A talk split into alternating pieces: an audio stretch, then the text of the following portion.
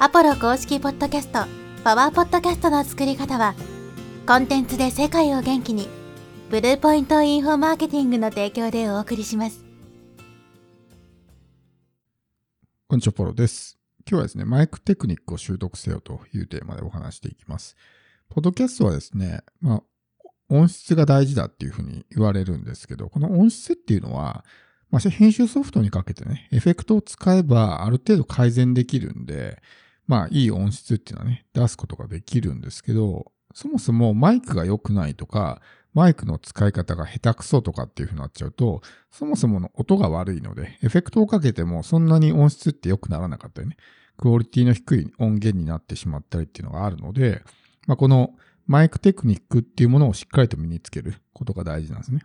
あんまりこういったことって意識されてないですし、まあ、情報も見つからないと思うんですけど、YouTube とかでマイクテクニックみたいな感じで、英語で打ち込むと、まあ、ちょいちょい出てくるんですね、情報が。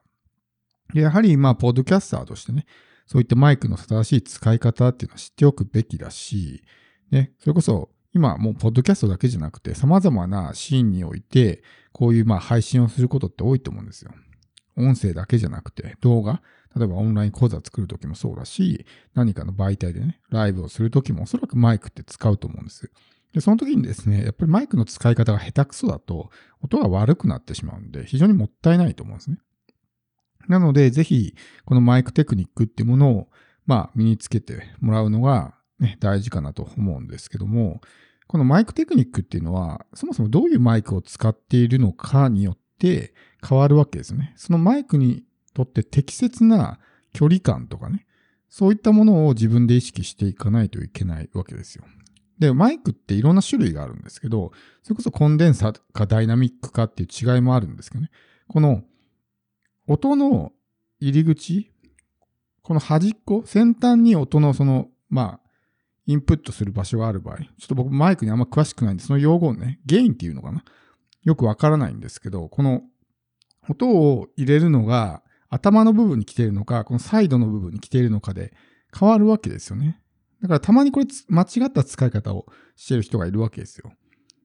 この音を入れるのは、この先端の部分、端っこの部分、頭のところに音を入れないといけないのに、マイクを横に向けて横から喋ってしまってしまっているみたいな。特にダイナミックマイクの場合はそうやるとね、音が小さくなってしまったりとかするんで、それだとまあ正しいマイクの使い方と呼べないわけですね。だから自分の使っているマイクにとって適切な距離感とかっていうのを理解していかないといけないですし、まあ特に音声だけ撮ってる場合、なかなか音が小さいとかっていうのもね、あるのかもしれないですけど、マイクに近づきすぎてしまう人ってね、いると思うんです。こう、こうマイクをかじるような感じですね。こんな感じでもう唇とマイクがくっついてるみたいな感じになると、こう、なんていうんですかね、音がぼやけるというか、音が割れてしまったりとか、この息遣いが入ることによって、すごく音がね、ぼやっとした音になってしまったりとかするんで、やっぱりある程度ね、このマイクと口の間距離ね、えー、なんか指3本とかっていう人もいますけど、ぐらいの距離は置いた方がいいんですよ。で、適切な距離がわかんない人は、ポップフィルターとか使うとね、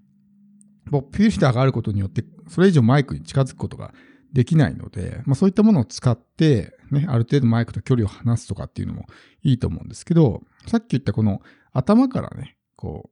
う、音を入れるタイプのマイクの場合っていうのは特にこう気をつけた方がいいかなと思うことがあるんですけど、まあそれは何かっていうとですね、こう、喋っている時に、この頭から入れるタイプのマイクっていうのはですね、まあ、状況に応じてっていうのもあると思うんですけど、あまりこう、真正面に持ってきすぎない。若干ずらすっていうのがね、ポイントなんですよね。こう、例えば自分の口の目の前に、ね、真正面にマイクを持ってきて喋ってるポッドキャスターってあんまりいないと思うんですよ。YouTube とかで、まあ、ポッドキャスターね、日本あんまりいないんで、海外のね、ポッドキャスターとかの動画を見てほしいと思うんですけど、大抵マイクがですね、まあ、口のちょっと横側というかね、斜めの方に来てると思うんですよ。真正面にこう、歌手みたいな感じで喋ってる人ってほぼ見ないと思うんですよね。で、まあそれがやっぱり適切なマイクの位置だったりすると思うんですけど、なんでかって一個はやっぱりその息が入ってしまう。まあポップフィルターがあることによって破裂音っていうのはやっぱある程度防げたりとかね。まあ、ウィンドシールドっていう、あの、まあ、モコモコのやつつけたりとかして、風が入らないようにすることもできるんですけど、やっぱりこう正面を向いてしまうとね、そういうちょっと息が漏れるような音が入ってしまったりとかするんで、だからこうやってちょっとね、ずらした方がいいんですね。それも、まあテクニックというか、だからちょっとずらしながら喋るとかね、っていうのもありますし、まあその状況状況に応じて、やっぱり大きな声を出すとき、まあそのシチュエーションによって、囁くように喋ったりとか、ちょっとね、テンション上げて大きな声で喋ったりっていうときに、同じ距離感で当然喋らないと思うんですよ。音量が一緒なわけだから、小さな声で喋るときってのはできる限り近づかないと聞こえないし、かといって近づきすぎた状態で大きな声を出してしまうと、相手のね、もう耳にいきなりこうね、大きな音が聞こえたらびっくりしますよね。なんかそういう時もやっぱりある程度こう、マイクとの距離を保ちながらやっていかないといけないですし、このマイクがどういうタイプのものなのか、まあ、手で持って喋ってる人ってあんまりいないと思うんですけど、手で持って喋るっていうのは、まあおすすめしないですね。なんでそもそもブームアームがあるのかっていうと、マイクの位置を固定するためにあるわけですよ。手で持つマイクっていうのは、まあ当然体は動いてるんで、こう喋りながらこうマイクとの距離がどんどんずれていったりするんですね。そうするとこう音がこう小さくなったり大きくなったり、特にダイナミックマイクの場合はそうだと思うんですけど、になってしまったりとかってなる可能性があるんで、やっぱりこうマイクの位置をある程度固定しといた方がいいんですね。だからこうやってブームアームがあって、こうマイクが動かないようになってる。から、そういう音を一定に保つことができたりとかね。あとはやっぱりその、まあ別にマイクスタンドでもいいと思うんですけど、やっぱりこうブームアームとかの方が、例えばデスクでね、何かこう手が当たってしまったとかでね、その音が入らないとかっていうのもあります。し、ショックマウントとかあったらこう、ね、喋ってる時に手が当たってもね、ボーンって音がしないとかね、音を吸収してくれたりするんで、やっぱりこう喋りながらもね、体はこう自然と動いていて、そういったものが当たってしまったりとかっていうのもありますし、あとマイクテクニック該当するかわからないんですけど、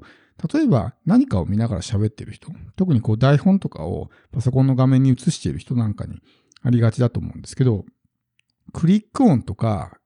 キーボードをタイプする音が入ってしまう人っているんですね。特にコンデンサーとかだと音が拾っちゃうんで、そういったものがもろに入ってしまうわけですね。で、ポッドキャストの場合っていうのは、みんな耳に集中してるんで、動画の場合だと、こう、動画、画像に集中してるんで、ちょっとした音ぐらいはね、あんまり気にならないんですけど、ポッドキャストってのは視覚要素がないんで、完全に耳に集中してるんで、ちょっとした音もやっぱり耳についたりするんですよ。だから、そういうわずかなクリック音とか、ね、キーボードをタップする音、タイプする音だったりとかっていうのも、ちょっと気になったりするんですね。で、そういうのが若干ストレスを与えてしまったりとかっていうことになったりとかね。やっぱこの音にこだわるっていうのはすごく大事だと思うんで、そういうためにはじゃあ、それ音が入ってしまうんだったら、ちょっとマイクとの距離をね、遠ざけるとかっていうのもそうだし、あまりにも拾いすぎる、コンデンサーで拾いすぎるんだったらもうダイナミックに変えるっていうのもあると思いますし。だかそういったことも配慮してやっていかないと、やっぱりね、あの、話している内容も当然そうではあるんですけど、そういった音質ですよね。とか、その音源そのものっていうところが結構、ポッドキャストは重要だったりするんで、そのためにやっぱりマイクの正しい使い方っていうものを自分で理解していかないといけない。で、これに関しては正解はないですし、どのマイクを使っているかにもよるんですね。同じダイナミックでもやっぱり大きさとかも違うしね、形状とかも違うし、どれだけこの音が入りやすいのかっていうことも違うので、自分がこう使っていて、あ、これぐらいの音が一番いいかなっていうのを試していく。だから僕の過去のエピソードとか聞いても、やっぱりエピソードによって全然音が違うと思うんですね。だから自分の中でもいまいちまだ適切な距離っていうのがつかめてなくて、その口のね、喋る位置だったりとか角度だったりだっていうのが、まあその都度都度ね、まちまちになってるから音が安定しなかったりっていうのがあるんで、まあ、これを安定させる、まあ一定の同じレベルのね、クオリティのものを提供するっていうのがやっぱりプロだと思いますしね。料理人とかもそうじゃないですか。毎回出す料理がね、出す、同じメニューなのに出すたびにね、クオリティが変わってたら、プロとは呼べないですね。それをできる限り一定のものに保つっていうのはやっぱプロだと思うんで、まあそういったところを考えていくと、やっぱりこのポッドキャストのね、マイクの使い方っていうのも、ある程度ね、毎回聞いても同じように聞こえるぐらいの、まあ、適切な距離感とかね、その使い方とかっていうのを自分で習得してやっていくっていうのがね、いいかなと思います。